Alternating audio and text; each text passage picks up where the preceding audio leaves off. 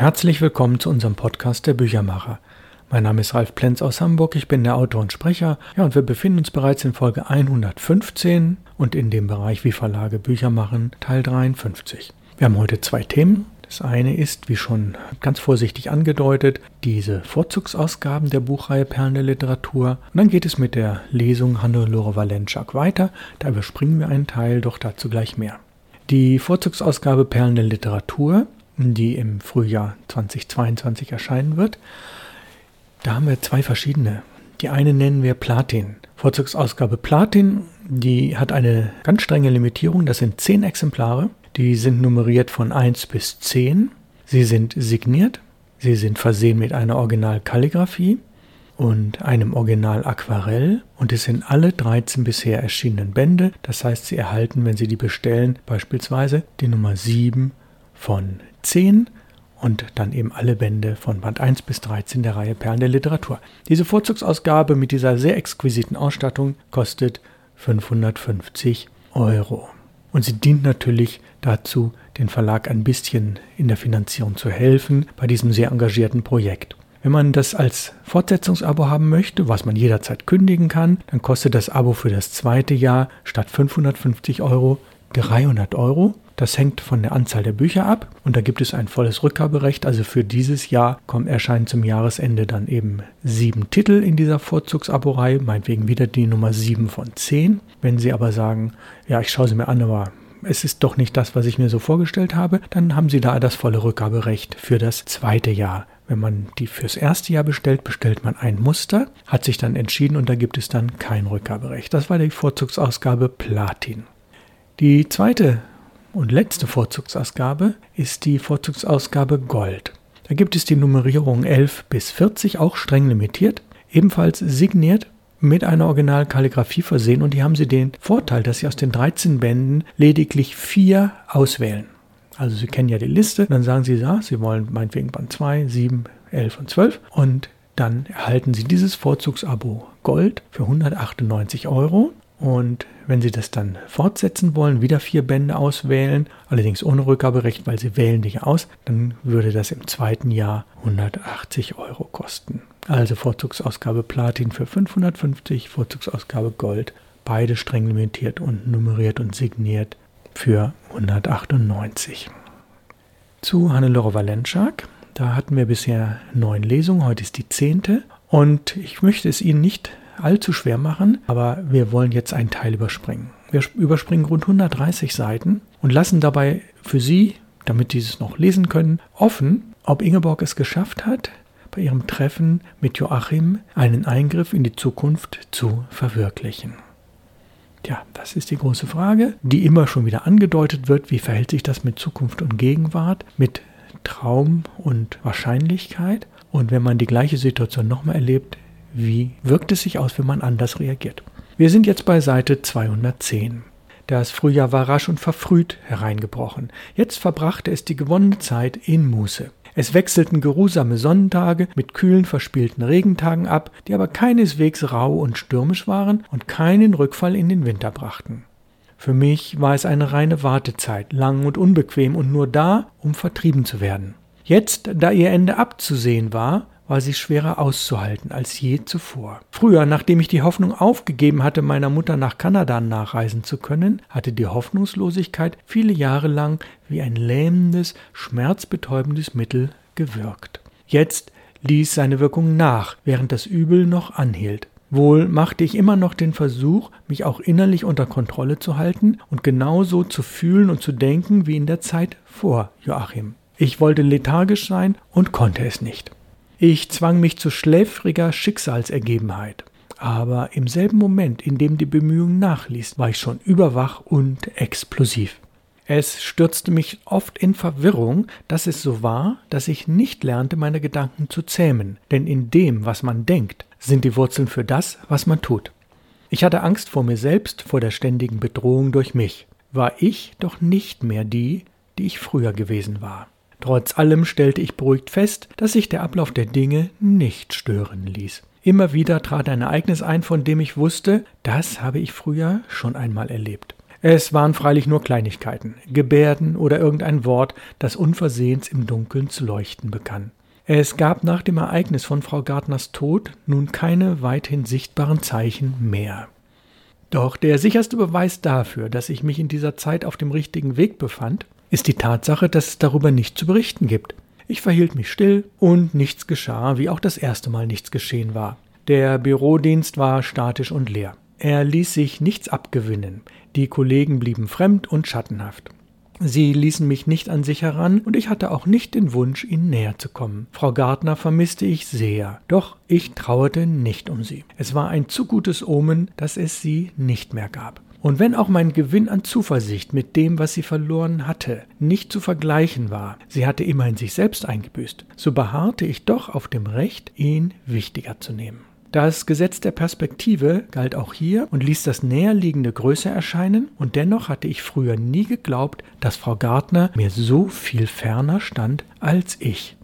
Die Erträglichkeit meines Schmerzes um sie gab mir ein Maß für die Größe der Eigenliebe, jener Liebe, über welche man niemals nachdenkt, weil man ihrer so vollkommen sicher ist. Meine aufmerksamste Tätigkeit bestand in jener Zeit darin, einen Tag nach dem anderen hinter mich zu bringen.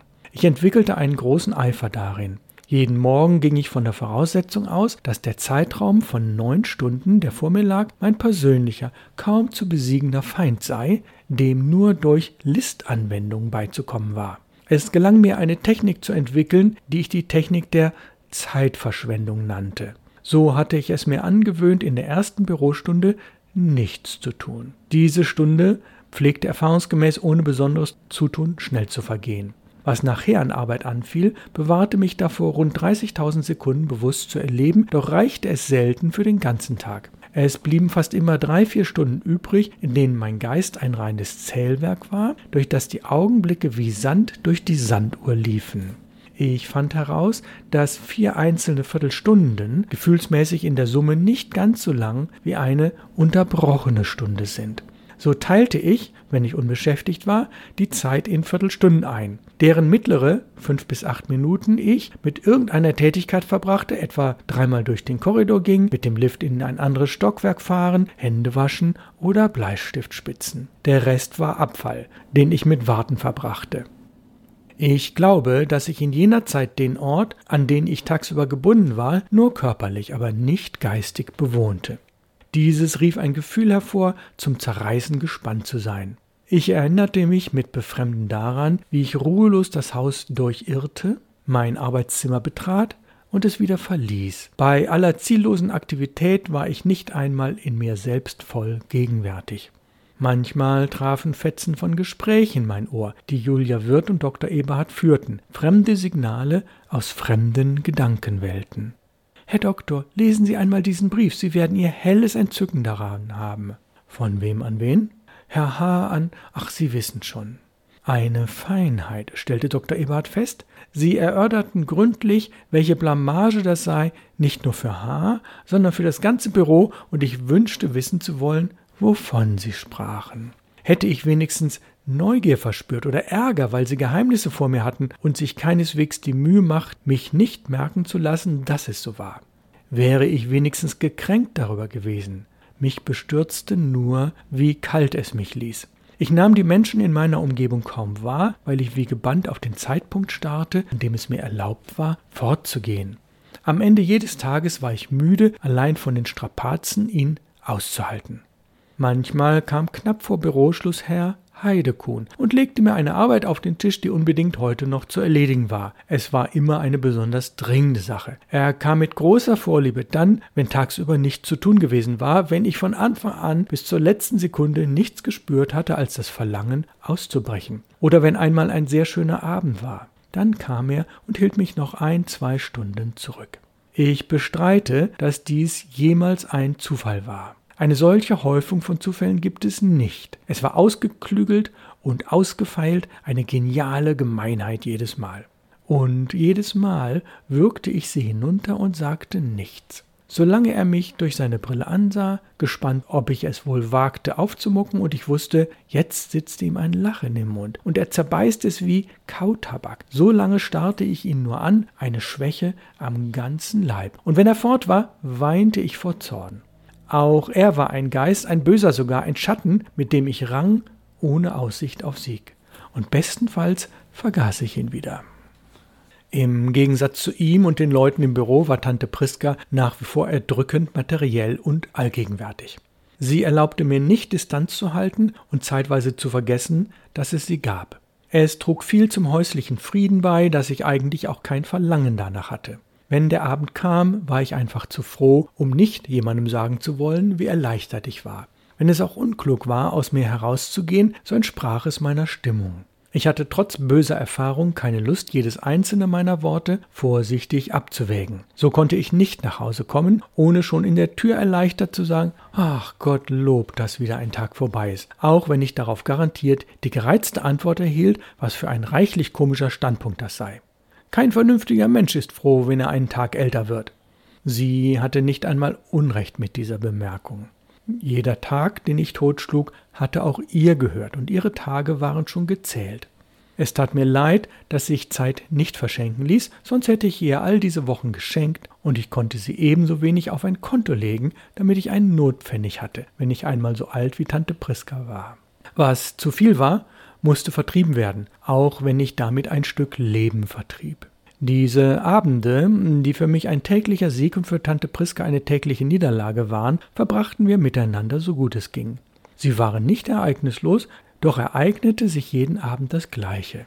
Die Kartenpartien mit Frau Wurm waren ein Ritus von größter Beschwörungskraft. Sie beschworen die Zeit vor Joachim in ihrer ganzen Eintönigkeit herauf. Ich entdeckte sie in jeder Gebärde und beinahe in jedem Wort, das zwischen uns fiel. Nur hier und da trat etwas wie eine Bildverzerrung ein, wenn Frau Wurm und Tante Priska einander beim Vornamen nannten. Das war, als zerstörte ein Steinwurf einen Wasserspiegel, in dem der Himmel, die Wolken und das Land ein zweites Mal vorhanden waren. Sie deckten sich nicht mehr miteinander.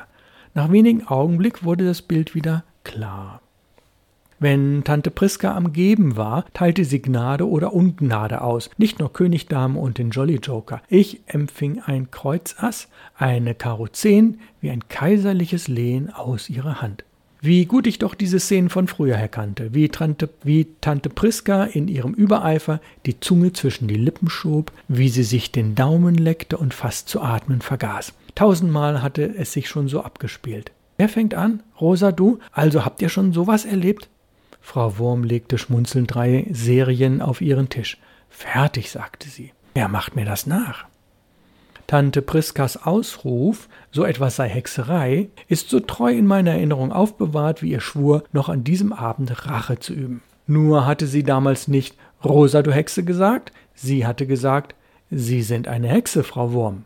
Dann war es weitergegangen, dieses Spiel, das mir und zwei alten Frauen das Leben ersetzen musste. Wagnis und Sieg, Bedrohung und Niederlage und manchmal ein Wunder im Westentaschenformat. So rann mein Lebensstrom oder wie man das nennt, sehr schlammig und träg im alten Bett dahin. Es war seltsam, wenn Tante Priska Pläne machte für den Herbst, für den Winter oder für nächstes Jahr und wenn sie mich in diese Pläne mit einbezog. Es genügte, dass sie manchmal wir beide sagte, und ich fühlte, dass es diesen Begriff überhaupt nicht gab. Wir beide hatten nichts miteinander zu tun. Ihr Lebensbereich und der meine überschnitten sich zwar, doch hatten sie sich nie miteinander vermischt. Ich hatte schon einmal die Erfahrung gemacht, wie leicht mir die Trennung von Tante Priska fiel. Sie war die natürlichste Sache der Welt, denn sie hob einen unnatürlichen Zustand auf. Wenn freilich ein Abend besonders rein und die Luft besonders weich war, machte Tante Priska manchmal das Fenster auf, lehnte sich hinaus und sagte zu mir, in Kornrhein draußen wäre es jetzt schön. Dann hütete ich mich sehr darauf einzugehen und war froh, wenn auch sie nicht weiter davon sprach. Nur selten schlich sich der Gedanke in mich ein, es hätte auch daraus etwas Gutes werden können, und immer gelang es mir, ihn rasch wieder einzuschläfern.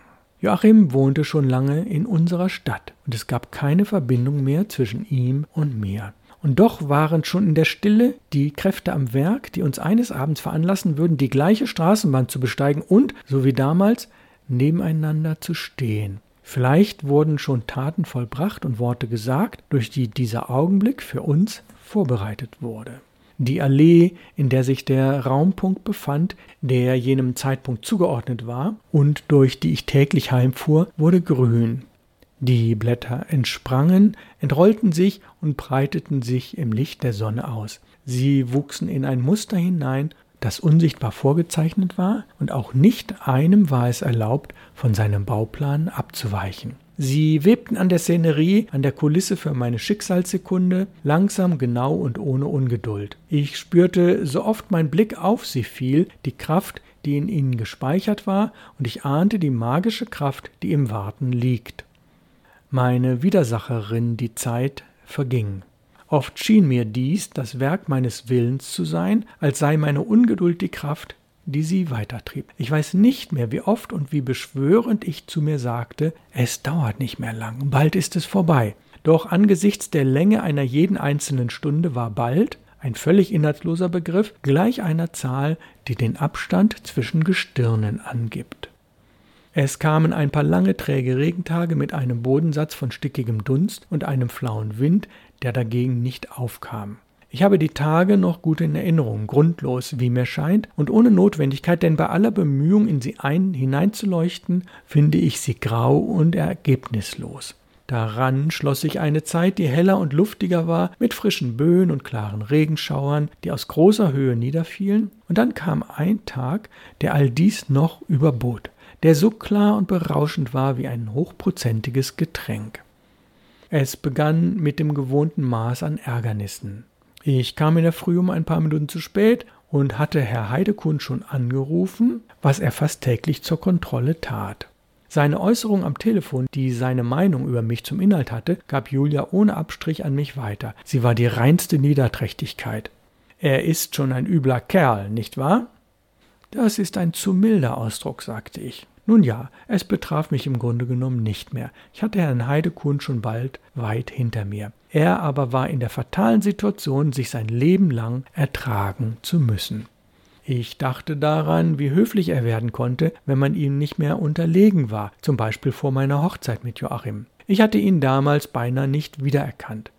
Joachims Name und Joachims Position hatten ausgereicht, ihn klein zu machen, so klein wie er ja tatsächlich war, 1,60 Meter oder so. Und ich in meinem Mitleid mit ihm, das fast schon Torheit gewesen war, hat Herrn Heidekuhn nichts spüren lassen.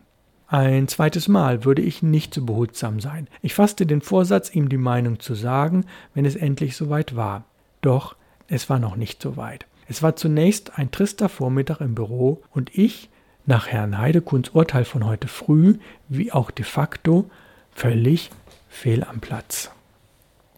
Ja, wir wissen also noch nicht, wie der Eingriff in die Vergangenheit gelungen ist und was da passiert. Wir haben wieder ein paar Details erfahren. Es hört sich ein bisschen an wie vor 130 Seiten, aber es hat eine Entwicklung stattgefunden und die werden wir weiterverfolgen. Wir werden jetzt noch zwei Lesungen haben, die möglicherweise noch durch ein Interview unterbrochen werden. Also nächste Woche Folge 116, wie Verlage Bücher machen, Teil 54 und wir werden vermutlich Hannelore Valenschak Teil 11 lesen. Das wird dann der vorletzte Teil sein. Ich bedanke mich für heute fürs Zuhören. Ich hoffe, Sie hatten einen schönen Start ins neue Jahr und wünsche Ihnen alles Gute und auf Wiederhören. Ihr Büchermacher Ralf Plenz aus Hamburg.